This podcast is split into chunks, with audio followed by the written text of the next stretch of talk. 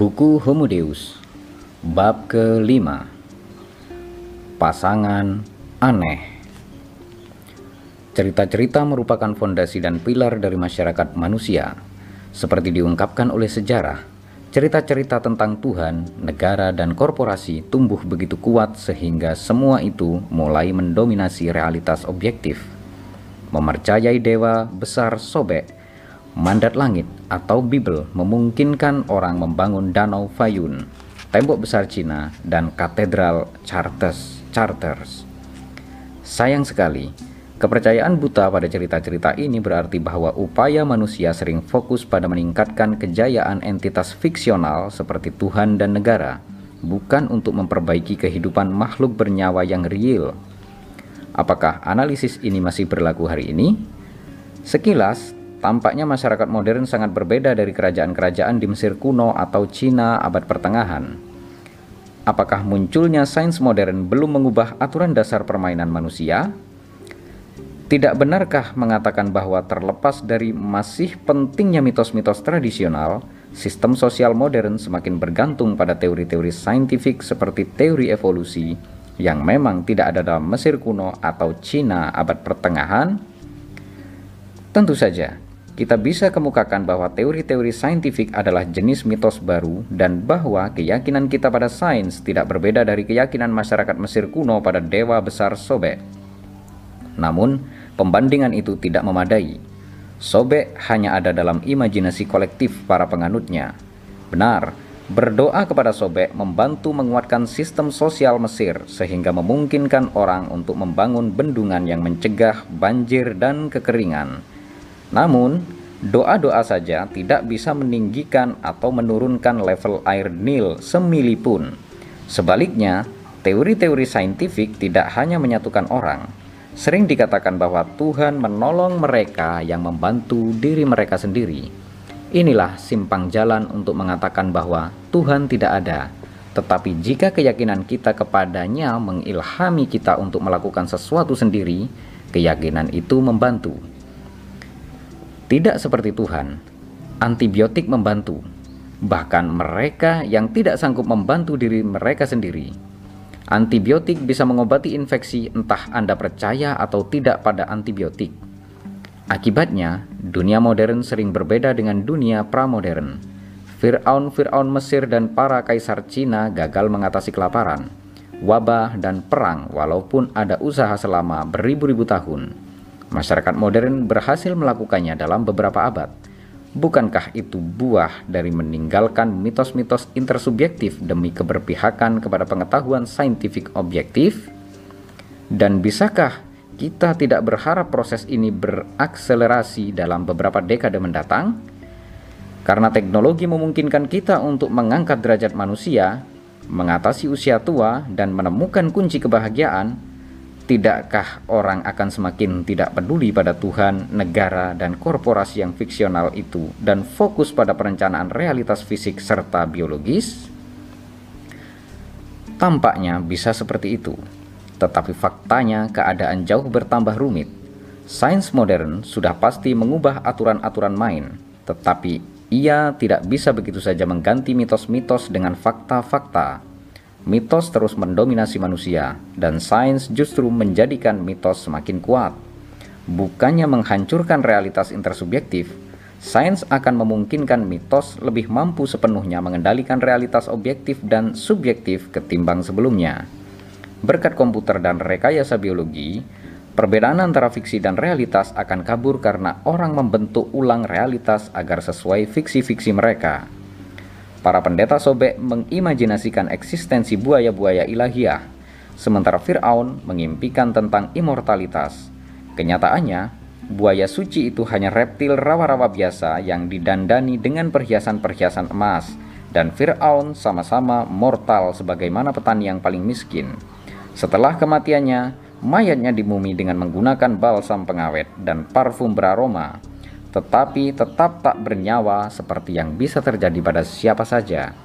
Sebaliknya, para ilmuwan abad kedua puluh satu mungkin bisa benar-benar merekayasa buaya-buaya super yang aktual dan memberi manusia elit dengan keadaan muda abadi di muka bumi.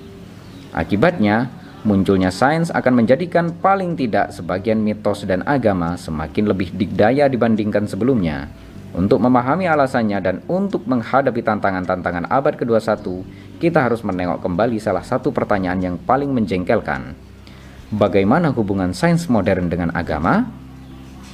Tampaknya, orang sudah mengatakan sejuta kali segala hal yang bisa dikatakan tentang pertanyaan itu.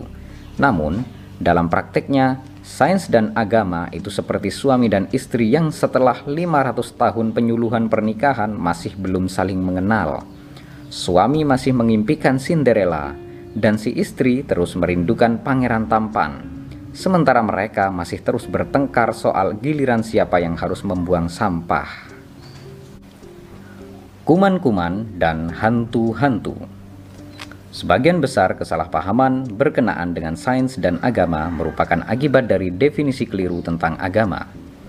Terlalu sering orang mencampur adukkan agama dengan tahayul, spiritualitas, keyakinan pada kekuatan supranatural, atau keyakinan pada dewa-dewa.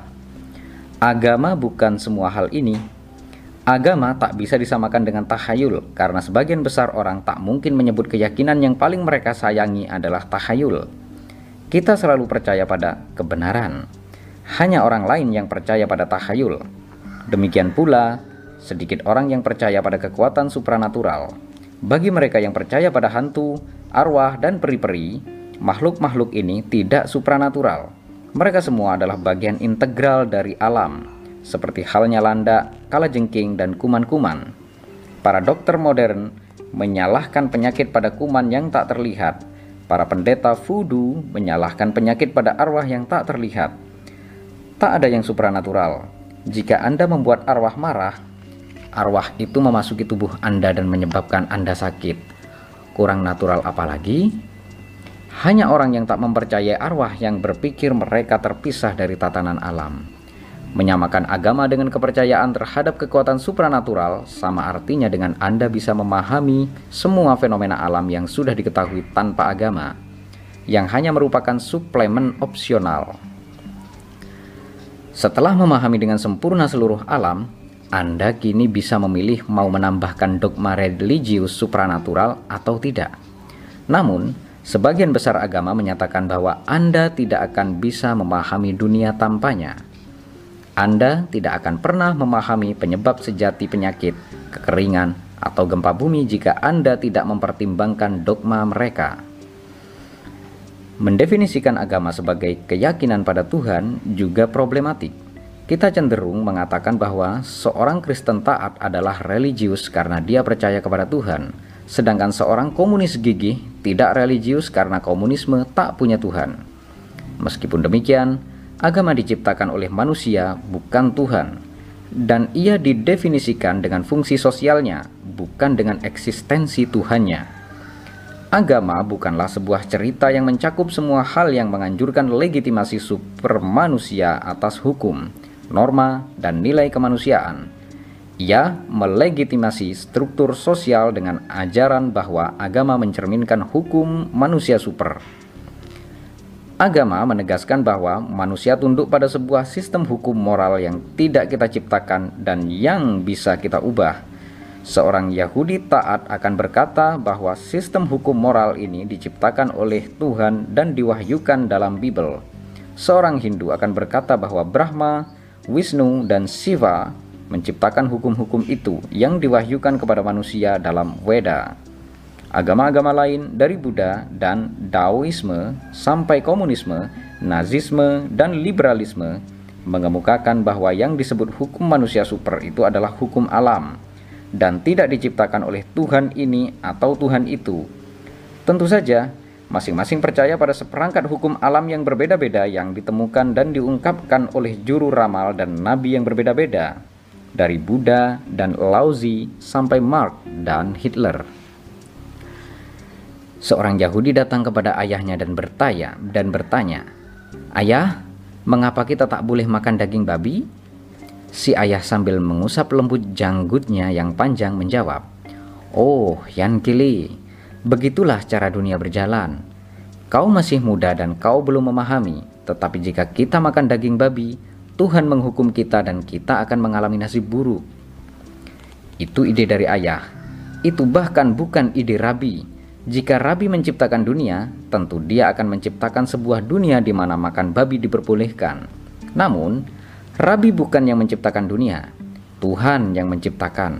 Dan Tuhan telah berfirman, "Ayah tidak tahu mengapa bahwa kita tidak boleh makan babi. Jadi, kita tidak memakannya. Kau mengerti?" Pada seribu sembilan ratus empat puluh tiga, seorang anak Jerman mendekati ayahnya, seorang pejabat senior S S, dan bertanya, "Ayah, mengapa kita membunuhi orang Yahudi?" Sang ayah sambil menanggalkan sepatu bot kulitnya yang mengkilap menjelaskan, "Oh Fritz, begitulah cara dunia bekerja. Kau masih muda dan belum memahami, tetapi jika kita biarkan orang Yahudi hidup, mereka akan menyebabkan pemerosotan dan kepunahan manusia." Itu bukan ide ayah.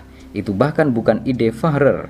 Jika Hitler menciptakan dunia, mungkin dia akan menciptakan sebuah dunia yang di dalamnya hukum seleksi alam akan berlaku. Dan orang Yahudi serta Arya semua bisa hidup bersama dalam harmoni yang sempurna. Namun, Hitler tidak menciptakan dunia. Dia hanya berhasil menggambarkan hukum alam dan kemudian mengajarkan kepada kita bagaimana kita hidup yang sejalan dengan itu. Jika kita tidak mematuhi hukum ini, kita akan mengalami nasib buruk. Apakah itu cukup jelas?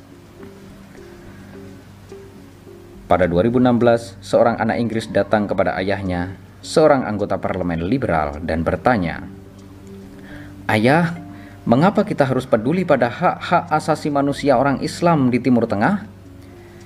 Si ayah sambil meletakkan cangkir tehnya, berpikir sejenak dan berkata, "Oh, Duncan, begitulah cara dunia bekerja.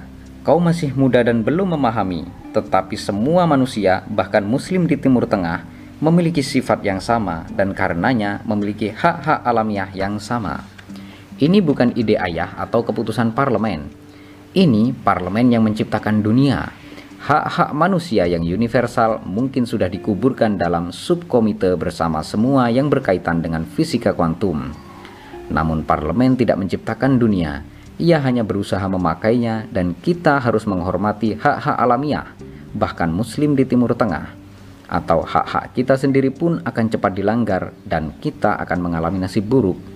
Sekarang pergilah. Kaum liberal, komunis, dan para pengikut kredo-kredo modern lainnya tidak suka menggambarkan sistem mereka sendiri sebagai agama, karena mereka mengidentifikasi agama dengan tahayul dan kekuatan supranatural. Jika Anda katakan kepada orang komunis atau liberal bahwa semua itu adalah agama, mereka akan menganggap Anda menuduh mereka percaya secara buta pada angin surga tanpa dasar. Faktanya, mereka memang mempercayai suatu sistem hukum moral yang tidak diciptakan oleh manusia, tetapi bahwa manusia harus mematuhinya. Sepanjang yang kita tahu, semua masyarakat mempercayai ini. Setiap masyarakat mengatakan kepada para anggotanya bahwa mereka harus mematuhi suatu hukum alam supermanusia, dan bahwa melanggar hukum ini akan mengakibatkan bencana. Agama-agama berbeda, tentu saja, dalam hal detail cerita, perintah, dan imbalan serta hukuman yang dijanjikan. Gereja Katolik Eropa pada abad pertengahan menegaskan bahwa Tuhan tidak menyukai orang kaya. Yesus mengatakan bahwa lebih mudah bagi seekor unta untuk lolos dari lubang jarum ketimbang seorang kaya melewati gerbang surga.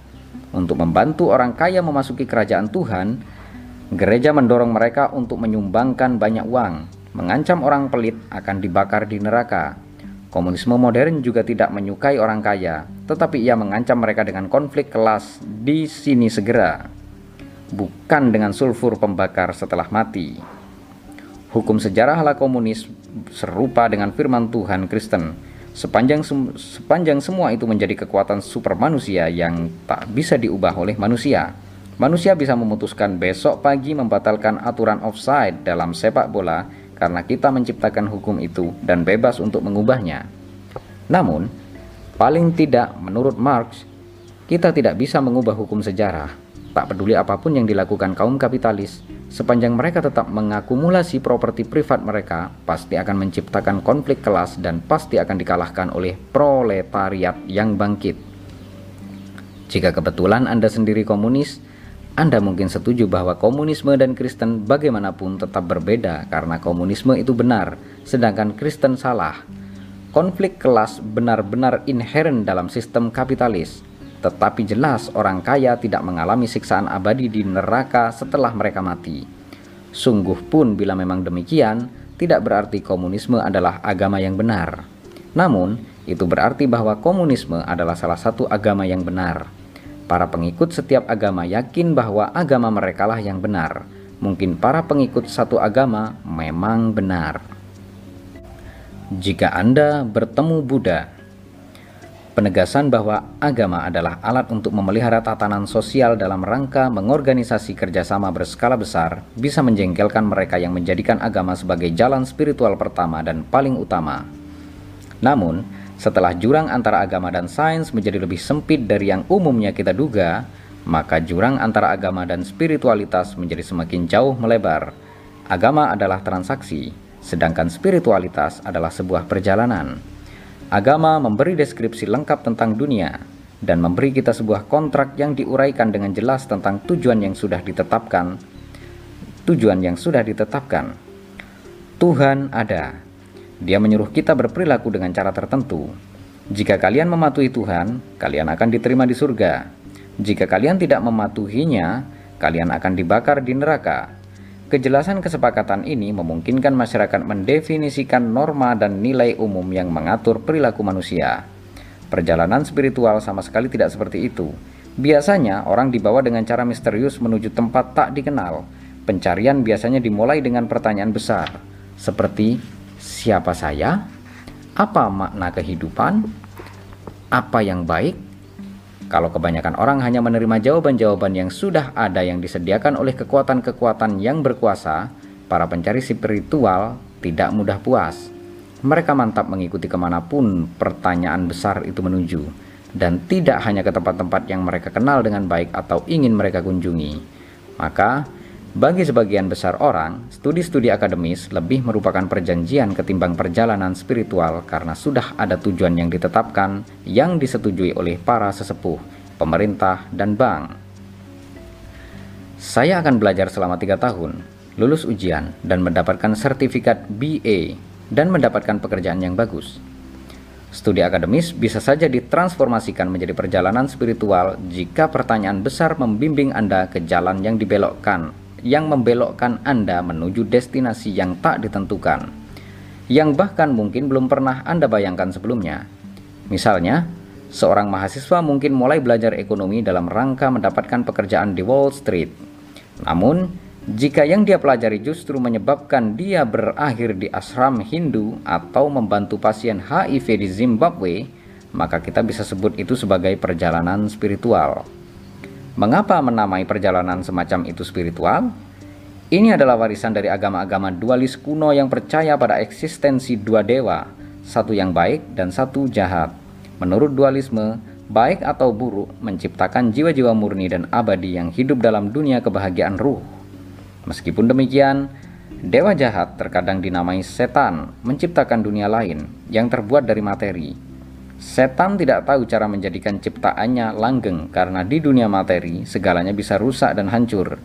Dalam rangka menyeret kehidupan menuju ciptaannya yang rusak, setan menggoda jiwa-jiwa dari dunia ruh murni dan mengurungnya di dalam tubuh materi. Itulah manusia, satu jiwa spiritual yang baik yang terperangkap dalam tubuh materi yang jahat.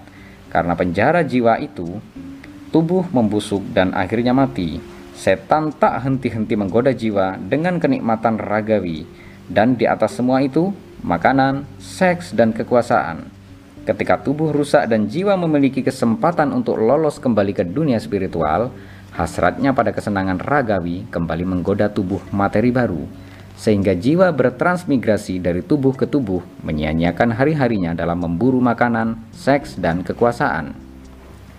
Dualisme mengajarkan orang untuk memutus belenggu-belenggu materi ini dan menjalani perjalanan kembali dunia spiritual yang sama sekali tidak kita kenal, tetapi menjadi rumah masa depan kita.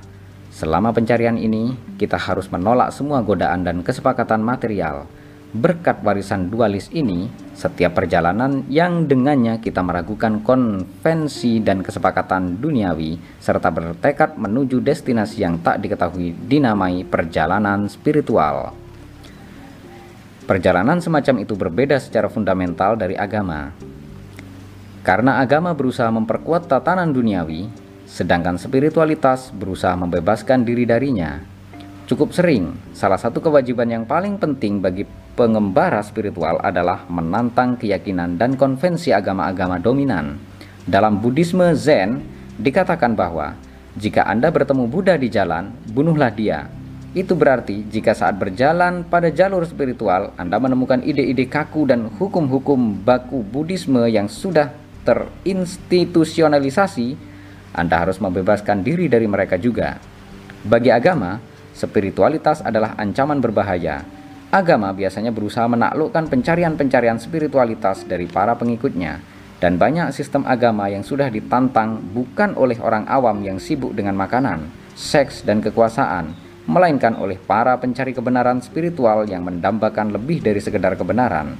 Jadi, pemberontakan Protestan melawan otoritas Gereja Katolik tidak dipicu oleh kaum ateis hedonistis, tetapi oleh seorang pendeta asketis yang taat, Martin Luther.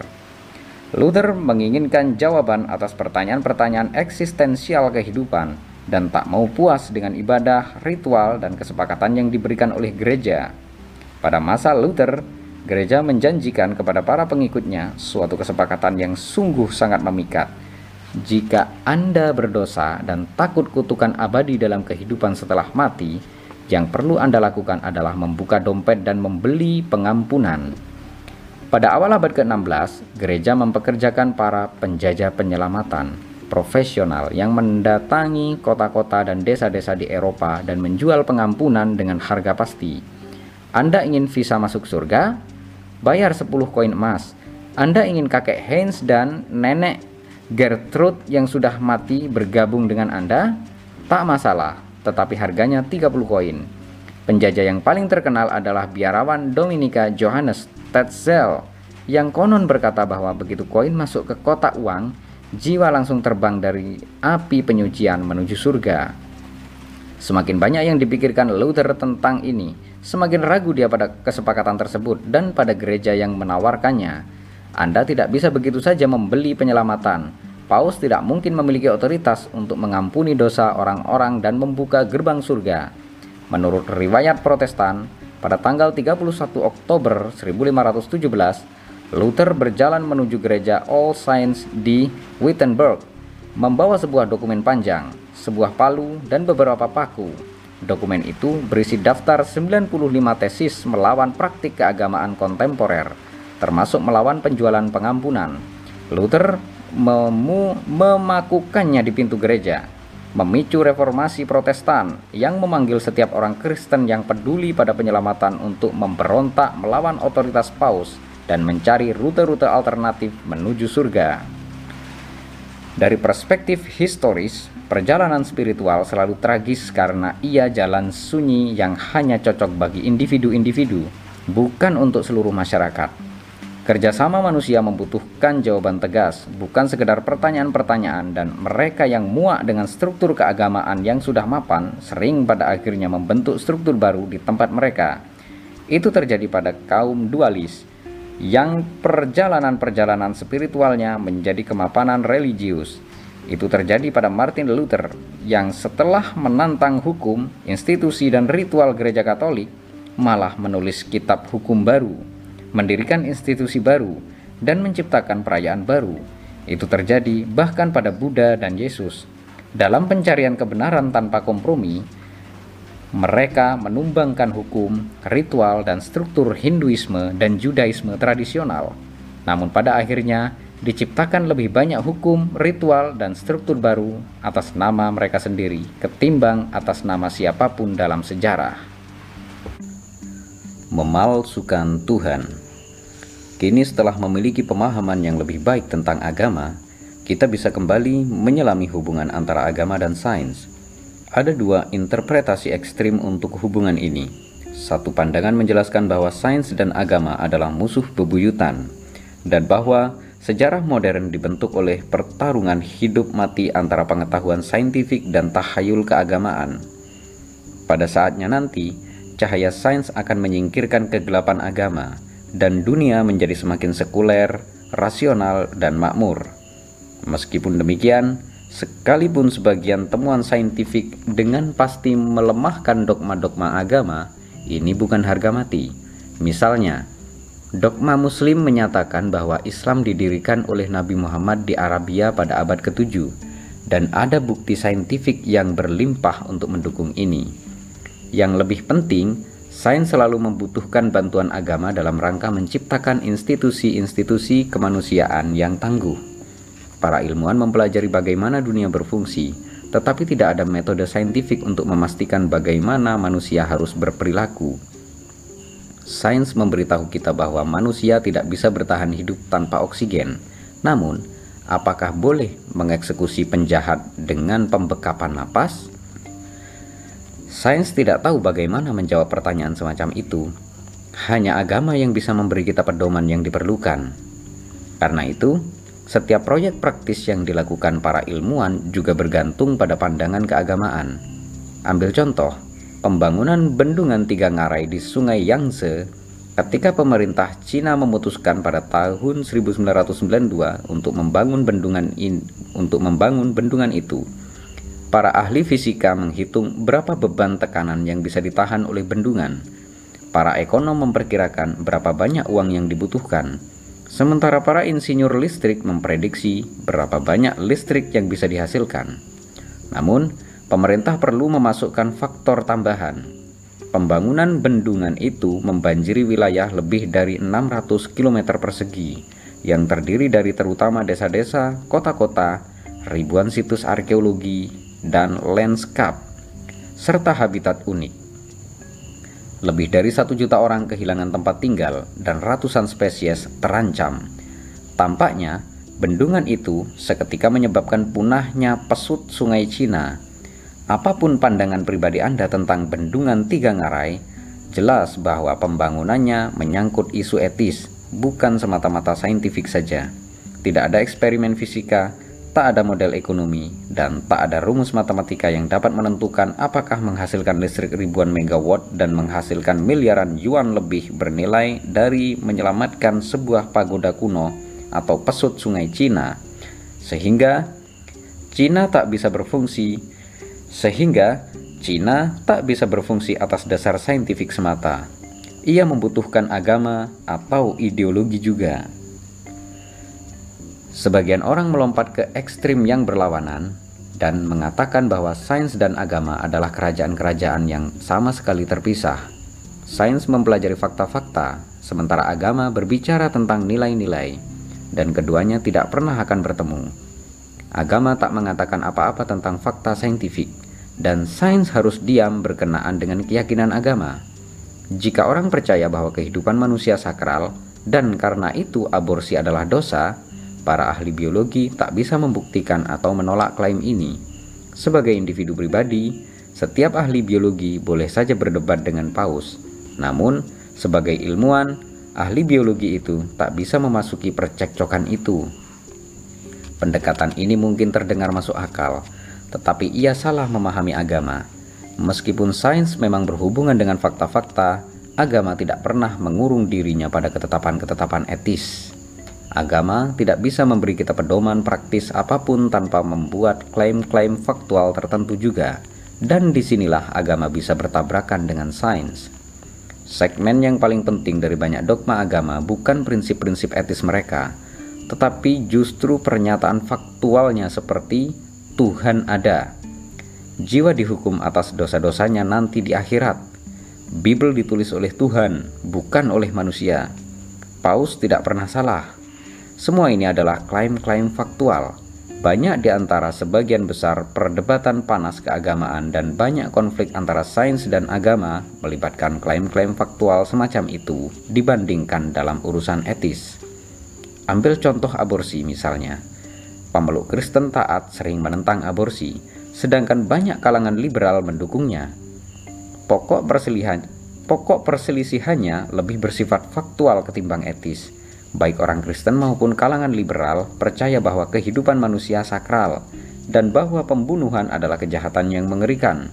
Namun, mereka berselisih tentang fakta-fakta biologis tertentu.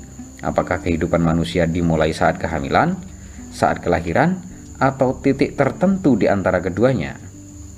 Menurut masyarakat, Kung di Gurun Kalahari dan beragam kelompok Inuit di Arktik, kehidupan manusia baru dimulai setelah bayi diberi nama. Ketika seorang bayi dilahirkan, keluarga menunggu beberapa saat untuk memberinya nama. Jika mereka memutuskan untuk tidak memelihara bayi itu, entah karena menderita kelainan bentuk atau karena kesulitan ekonomi, mereka membunuhnya. Asal dilakukan sebelum upacara pemberian nama, itu tidak dianggap sebagai pembunuhan. Masyarakat dalam budaya semacam itu mungkin sependapat dengan kalangan liberal dan Kristen bahwa kehidupan manusia sakral dan bahwa pembunuhan adalah kejahatan keji, walaupun memaklumi pembunuhan bayi. Ketika mengiklankan diri, agama cenderung menekankan nilai-nilai indahnya. Namun, Tuhan sering bersembunyi dalam cetakan pernyataan-pernyataan faktualnya. Agama Katolik memasarkan diri sebagai agama cinta dan kasih sayang universal. Alangkah indahnya. Siapa bisa menolak itu? Kemudian, mengapa tak semua orang menjadi Katolik? Karena ketika Anda membaca cetakan kitab sucinya, Anda menemukan bahwa Katolikisme juga menuntut kepatuhan buta kepada seorang paus yang tidak pernah membuat kesalahan. Bahkan ketika dia memerintahkan para pengikutnya untuk perang salib dan membakar kaum sesat yang dikalahkan. Instruksi praktis semacam itu tidak disimpulkan semata-mata dari ketetapan etis. Namun, perintah itu merupakan hasil dari penggabungan ketetapan etis dengan pernyataan-pernyataan faktual. Ketika kita turun dari lingkungan halus filsafat untuk mengobservasi realitas historis, kita menemukan bahwa cerita-cerita agama hampir selalu mencakup tiga bagian. Satu, ketetapan etis, seperti hidup manusia adalah sakral. Dua, pernyataan-pernyataan faktual seperti hidup manusia dimulai sejak kehamilan. Tiga, penggabungan ketetapan etis dengan pernyataan-pernyataan faktual yang menghasilkan pedoman praktis seperti kalian tidak pernah dibolehkan aborsi, bahkan sehari sejak kehamilan. Sains tidak punya kemampuan untuk menolak atau menguatkan ketetapan-ketetapan etis yang dibuat agama. Namun, para ilmuwan memiliki banyak hal yang bisa dikemukakan tentang pernyataan-pernyataan faktual agama. Para ahli biologi lebih berkualifikasi ketimbang pendeta untuk menjawab pertanyaan faktual seperti itu. Namun, para para ahli biologi lebih berkualifikasi ketimbang pendeta untuk menjawab pertanyaan faktual seperti apakah manusia memiliki sistem saraf sepekan setelah kehamilan? Bisakah mereka merasakan sakit? Agar lebih jelas, mari kita telusuri secara mendalam contoh historis real yang jarang Anda dengar dalam iklan-iklan keagamaan, tetapi memiliki dampak sosial dan politik yang besar pada masanya. Di Eropa abad pertengahan, para paus memiliki otoritas politik yang berjangkauan luas. Setiap kali terjadi konflik dimanapun di Eropa, mereka mengambil otoritas untuk memutuskan masalah tersebut. Untuk menegakkan pengambilan otoritas itu, mereka berulang-ulang mengingatkan orang Eropa tentang Donasi Konstantin. Menurut cerita ini, pada tiga puluh Maret tiga ratus lima belas, Kaisar Romawi Konstantin menandatangani dekrit resmi yang memberi Paus Sylvester pertama dan para penerusnya kekuasaan abadi atas bagian barat Imperium Romawi. Para paus memelihara dokumen berharga ini dalam arsip dan menggunakannya sebagai alat propaganda yang kuat setiap kali mereka menghadapi penentangan dari pangeran ambisius, kota-kota yang gemar berkelahi, atau para petani yang suka memberontak. Masyarakat Eropa abad pertengahan menaruh hormat tinggi pada dekrit-dekrit imperium kuno dan percaya bahwa semakin tua usia dokumen, semakin besar otoritas yang dimilikinya. Mereka juga sangat mempercayai bahwa para raja dan kaisar adalah wakil Tuhan. Konstantin terutama sangat dihormati karena dia mengubah Imperium Romawi dari sebuah alam dari sebuah alam pagan menjadi Imperium Kristen. dalam satu bentrokan antara Dewan Kota masa sekarang dan sebuah dekrit yang dikeluarkan oleh Konstantin yang agung, jelas bagi masyarakat Eropa abad pertengahan bahwa dokumen kuno itu harus ditaati. Karena itu, setiap kali Paus menghadapi penentangan politik, dia mengangkat Donasi Konstantin, meminta kepatuhan. Memang tidak selalu berhasil, namun Donasi Konstantin adalah sebuah pilar penting propaganda kepausan dan tata politik abad pertengahan. Jika kita telusuri Donasi Konstantin secara cermat, kita menemukan bahwa cerita ini terdiri dari tiga bagian terpisah. Ketetapan etis masyarakat harus menghormati dekrit imperium kuno lebih dari opini-opini masa sekarang. Pernyataan faktual pada tiga puluh Maret tiga ratus lima belas, Kaisar Konstantin menghadiahkan kekuasaan kepada Paus atas Eropa. Pedoman praktis masyarakat Eropa pada seribu tiga ratus lima belas harus memenuhi perintah Paus. Otoritas etis dari dekrit imperium kuno masih jauh dari memadai. Sebagian besar orang Eropa abad kedua puluh satu berpikir bahwa harapan warga masa sekarang menjembatani diktat-diktat para raja yang sudah mati. Namun sains tidak bisa terlibat dalam perdebatan etis ini karena tidak ada eksperimen atau rumus yang bisa memutuskan masalah itu. Jika seorang ilmuwan modern melakukan jelajah waktu bertamasya ke era tujuh ratus tahun lalu, ia bisa membuktikan kepada orang Eropa abad pertengahan bahwa dekrit para kaisar kuno tidak relevan bagi pertikaian politik kontemporer. Tetapi, cerita tentang Donasi Konstantin didasarkan tidak hanya pada ketetapan-ketetapan etis, ia juga melibatkan suatu pernyataan-pernyataan faktual yang sangat konkret, yang sains sangat berkualifikasi untuk memverifikasi atau menyalahkan. Pada seribu empat ratus empat puluh satu, Lorenzo Valla, seorang pastor dan seorang pelopor linguistik, menerbitkan sebuah studi ilmiah yang membuktikan bahwa Donasi Konstantin adalah sebuah pemalsuan. Valla menganalisis gaya dan tata bahasa dokumen itu, dan beragam kata serta istilah yang digunakan.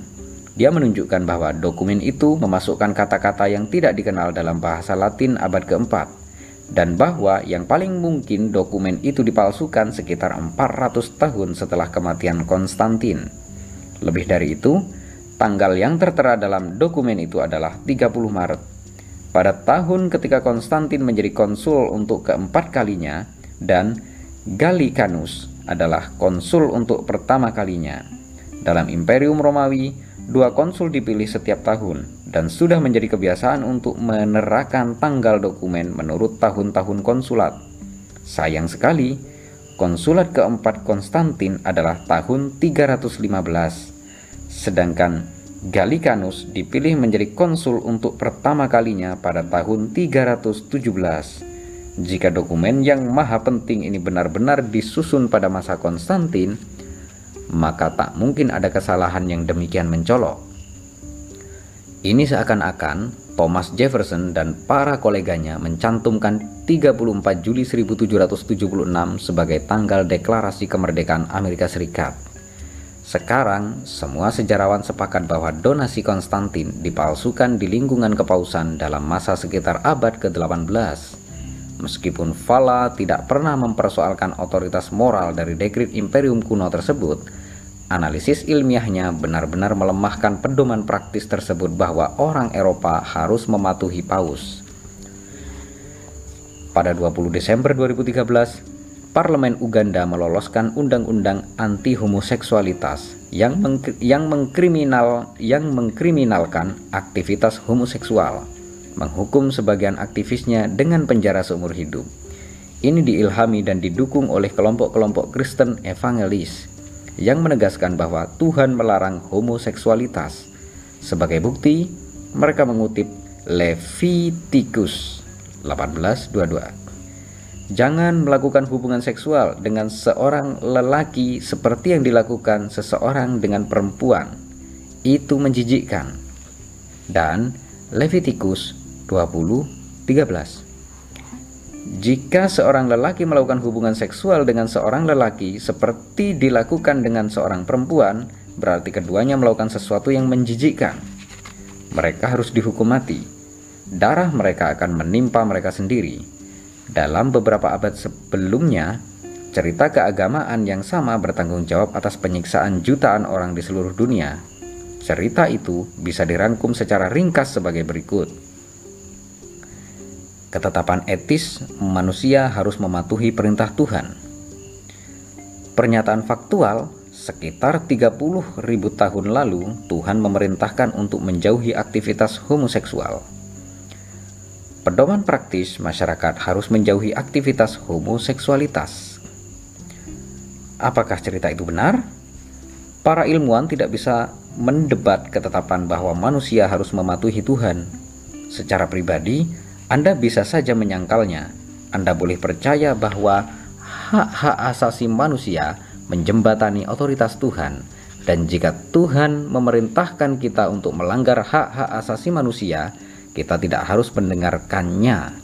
Namun, tak ada eksperimen saintifik yang bisa memutuskan masalah ini. Sebaliknya, sains memiliki banyak hal yang bisa dinyatakan tentang pernyataan faktual bahwa tiga ribu tahun lalu, Sang Pencipta alam semesta memerintahkan para anggota Homo sapiens untuk abstain dari aksi seksual antar lelaki.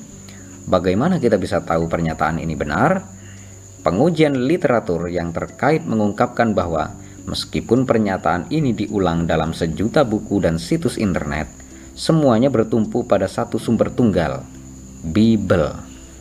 Jika demikian, ilmuwan akan bertanya, siapa yang mengarang Bibel dan kapan? Ingat bahwa ini pertanyaan faktual, bukan pertanyaan tentang nilai-nilai. Orang Yahudi dan Kristen taat mengklaim bahwa paling tidak kitab Levitikus didiktekan oleh Tuhan kepada Musa di atas bukit Sinai. Dan sejak saat itu sehingga hingga seterusnya tak ada satupun huruf yang ditambahkan atau dihapus darinya. Namun, ilmuwan akan menyangkal. Bagaimana kita bisa yakin tentang itu? Lagi pula, Paus menyatakan Donasi Konstantin disusun oleh Konstantin sendiri pada abad keempat, padahal faktanya ia dipalsukan empat ratus tahun kemudian oleh para petugas Paus sendiri. Sekarang kita bisa menggunakan satu arsenal penuh metode saintifik untuk menentukan siapa yang menyusun Bibel dan kapan. Para ilmuwan sudah benar-benar mengerjakan itu sejak lebih dari seabad yang lalu, dan jika Anda tertarik, Anda bisa membaca seluruh buku tentang temuan-temuan mereka.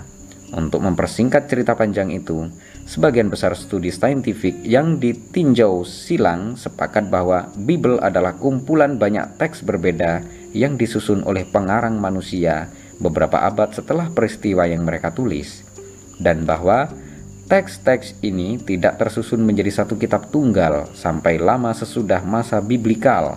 Misalnya, kalau Raja David atau Daud hidup sekitar seribu sebelum Masehi, maka secara umum disepakati bahwa kitab Ulangan disusun di istana Raja Josiah dari Yuda pada masa sekitar enam ratus dua puluh sebelum Masehi, sebagai bagian dari kampanye propaganda yang ditujukan untuk memperkuat otoritas Josiah. Levitikus disusun bahkan pada masa lebih akhir, tak lebih awal dari lima ratus sebelum Masehi. Mengenai anggapan bahwa Yahudi kuno secara hati-hati menjaga naskah biblikal tanpa menambahkan atau mengurangi apapun, para ilmuwan menunjukkan bahwa Judaisme biblikal bukanlah agama berbasis kitab suci sama sekali, namun ia khas kultus zaman batu yang serupa dengan banyak tantangannya di Timur Tengah. Ia tak memiliki sinagog, Yehua, Rabi, atau bahkan Bibel. Yang ada, ia memiliki ritual-ritual kuil yang terperinci, yang sebagian besar melibatkan pengorbanan binatang untuk dewa-dewa langit yang pencemburu agar dia memberkati orang-orang dengan hujan musiman dan kemenangan militer. Elit keagamaan terdiri dari para keluarga pendeta yang hanya mengandalkan segalanya dari jalur kelahiran dan sama sekali tidak pada kehebatan intelektual. Para pendeta yang sebagian besar buta huruf, sibuk dengan upacara-upacara kuil, dan tak banyak punya waktu untuk menulis atau mempelajari kitab suci manapun. Pada periode kuil kedua, sebuah elit religius tandingan pelan-pelan terbentuk, sebagian karena pengaruh Persia dan Yunani. Para sarjana Yahudi yang menulis dan menginterpretasikan teks menjadi semakin terpandang. Para sarjana ini akhirnya dikenal sebagai para rabi, dan naskah yang mereka susun ditahbiskan sebagai Bibel. Otoritas rabi bertumpu pada kemampuan intelektual individu, bukan lagi pada jalur kelahiran. Bentrokan antara elit baru yang melek huruf ini dan keluarga-keluarga pendeta lama tak terelakkan. Beruntunglah, para rabi Romawi membakar Yerusalem dan kuilnya pada tahun tujuh puluh Masehi, sambil menekan pemberontakan besar Yahudi. Dengan kehancuran kuil itu, keluarga-keluarga pendeta kehilangan otoritas keagamaan mereka, basis kekuatan ekonomi mereka, dan fondasi eksistensi mereka. Raison d'être. Judaisme tradisional, yakni Judaisme kuil, pendeta dan pendekar-pendekar memenggal kepala, hilang. Di tempatnya muncul Judaisme baru, Judaisme kitab, rabi, dan sarjana-sarjana yang sangat teliti. Keahlian istimewa para sarjana itu adalah interpretasi. Mereka menggunakan kemampuan ini bukan hanya untuk menjelaskan bagaimana Tuhan yang Maha Besar membiarkan kuilnya dihancurkan, tetapi juga untuk menjembatani jurang lebar antara Judaisme lama yang digambarkan dalam cerita-cerita biblikal dan Judaisme baru yang sangat berbeda yang mereka ciptakan. Karena itu, menurut pengetahuan saintifik terbaik kita, ketetapan Levitikus yang melarang homoseksualitas tidak mencerminkan apapun yang lebih besar ketimbang bias-bias beberapa pendeta baru dan para sarjana di Yerusalem kuno. Meskipun tidak bisa memutuskan apakah orang-orang harus mematuhi perintah-perintah Tuhan atau tidak, sains memiliki banyak hal yang relevan untuk dikatakan tentang asal-muasal Bibel. Jika para politisi Uganda berpikir bahwa kekuasaan yang menciptakan kosmos, galaksi, dan lubang hitam menjadi sangat marah setiap kali dua homo sapiens, laki-laki, bersenang-senang bersama, maka sains bisa membantu mereka bebas dari penindasan ketentuan yang agak aneh ini. Dogma suci. Kenyataannya, tidak selalu mudah untuk memisahkan ketetapan etis dari pernyataan faktual. Agama-agama memiliki kecenderungan cerewet mengubah pernyataan-pernyataan faktual menjadi ketetapan-ketetapan etis, sehingga menciptakan kebingungan serius dan mengaburkan apa yang seharusnya merupakan perdebatan yang relatif sederhana. Pernyataan faktual, Tuhan menulis Bibel, terlalu sering bermutasi menjadi ajaran etis. Kalian harus percaya bahwa Tuhan yang menulis Bibel.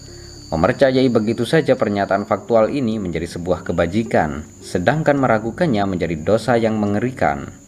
Demikian pula ketetapan-ketetapan etis sering menyembunyikan di dalamnya pernyataan-pernyataan faktual, sehingga para penganutnya tak tergugah untuk menyebutkan karena mereka pikir sudah terbukti tanpa keraguan. Ketetapan etis, kehidupan manusia itu sakral, yang tidak bisa diuji oleh sains, bisa menyelubungi pernyataan faktual. Setiap manusia memiliki jiwa abadi yang terbuka untuk perdebatan saintifik.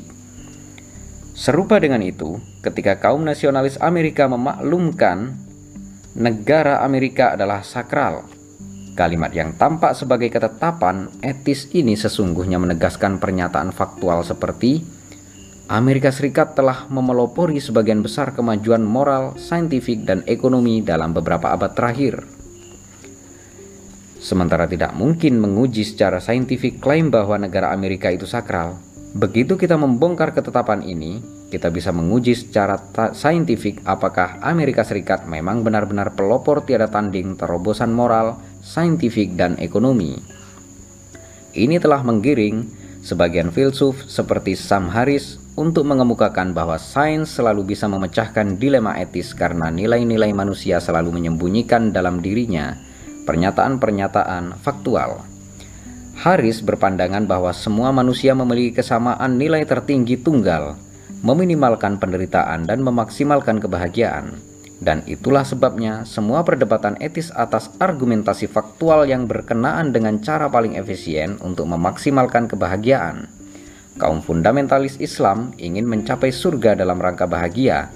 Kaum liberal percaya bahwa meningkatkan kebebasan manusia bisa memaksimalkan kebahagiaan, dan kalangan nasionalis Jerman berpikir bahwa setiap orang akan lebih sejahtera jika Berlin dibolehkan mengelola planet ini. Menurut Harris, Kaum Islamis liberal dan nasionalis tak punya perselisihan etis. Mereka memiliki perselisihan faktual tentang bagaimana cara terbaik mewujudkan tujuan bersama mereka.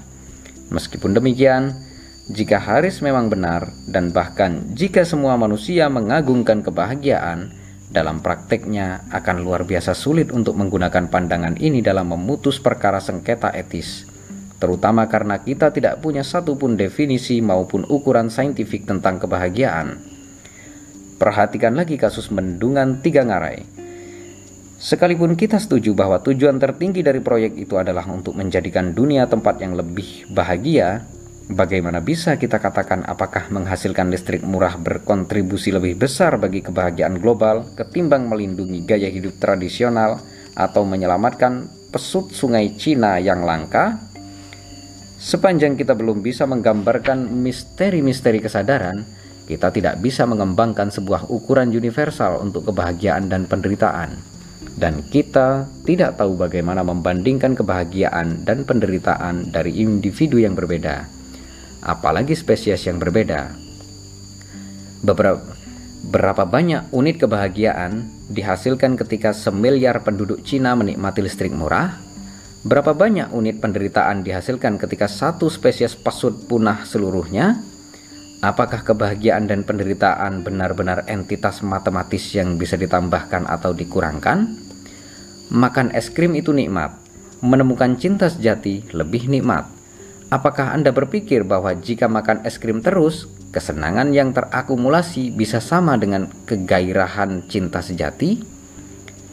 Dengan demikian, meskipun sains memiliki lebih banyak hal untuk berkontribusi pada perdebatan etis dari yang secara umum kita duga, ada satu garis yang tak bisa dilewatinya, paling tidak belum.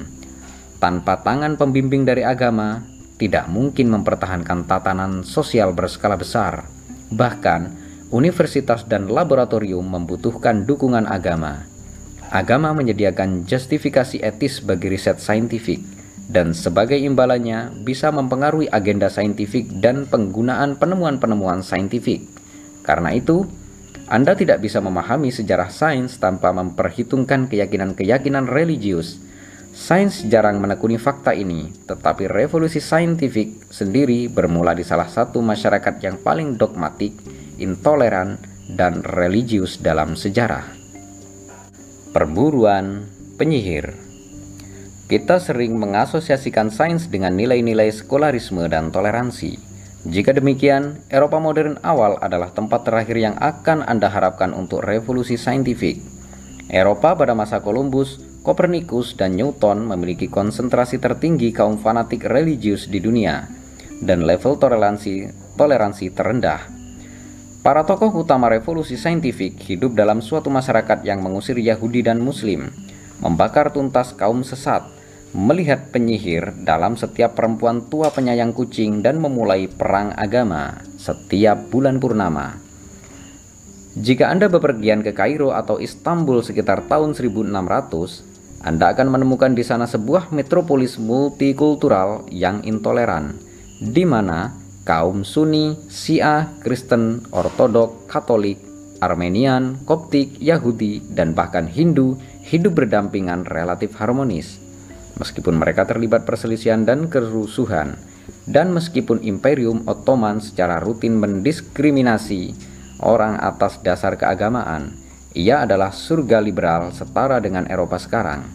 Jika saat itu Anda berlayar ke Paris atau London, Anda akan menemukan kota-kota yang dilanda ekstremisme religius, yang di dalamnya hanya anggota sekte dominan yang boleh hidup. Di London, mereka membunuh orang Katolik. Di Paris, mereka membunuh orang Protestan. Orang Yahudi sudah lama disingkirkan, dan tak seorang pun yang sehat pikirannya akan bermimpi membiarkan ada orang Islam.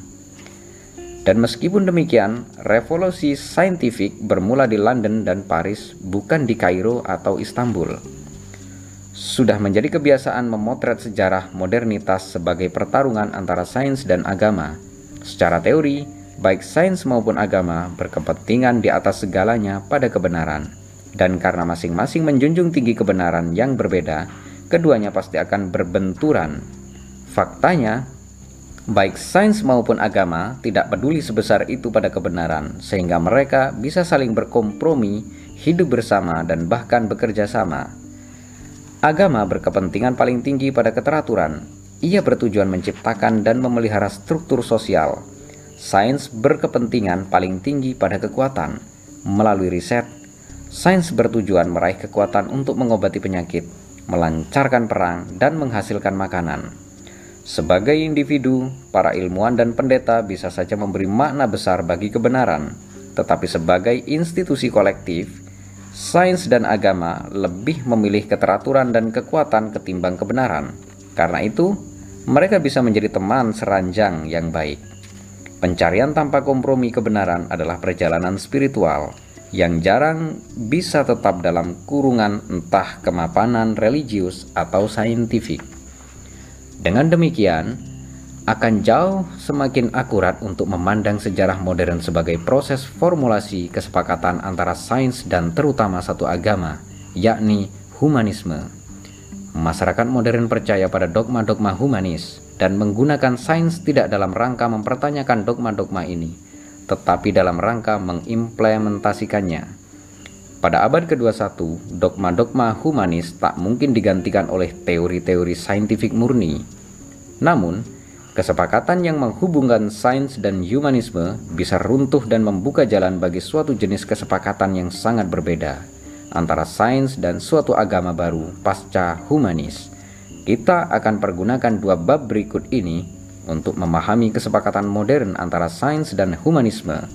Bagian ketiga dan terakhir dari buku ini kemudian akan menjelaskan mengapa kesepakatan ini terdisintegrasi dan apa kesepakatan baru yang mungkin menggantikannya.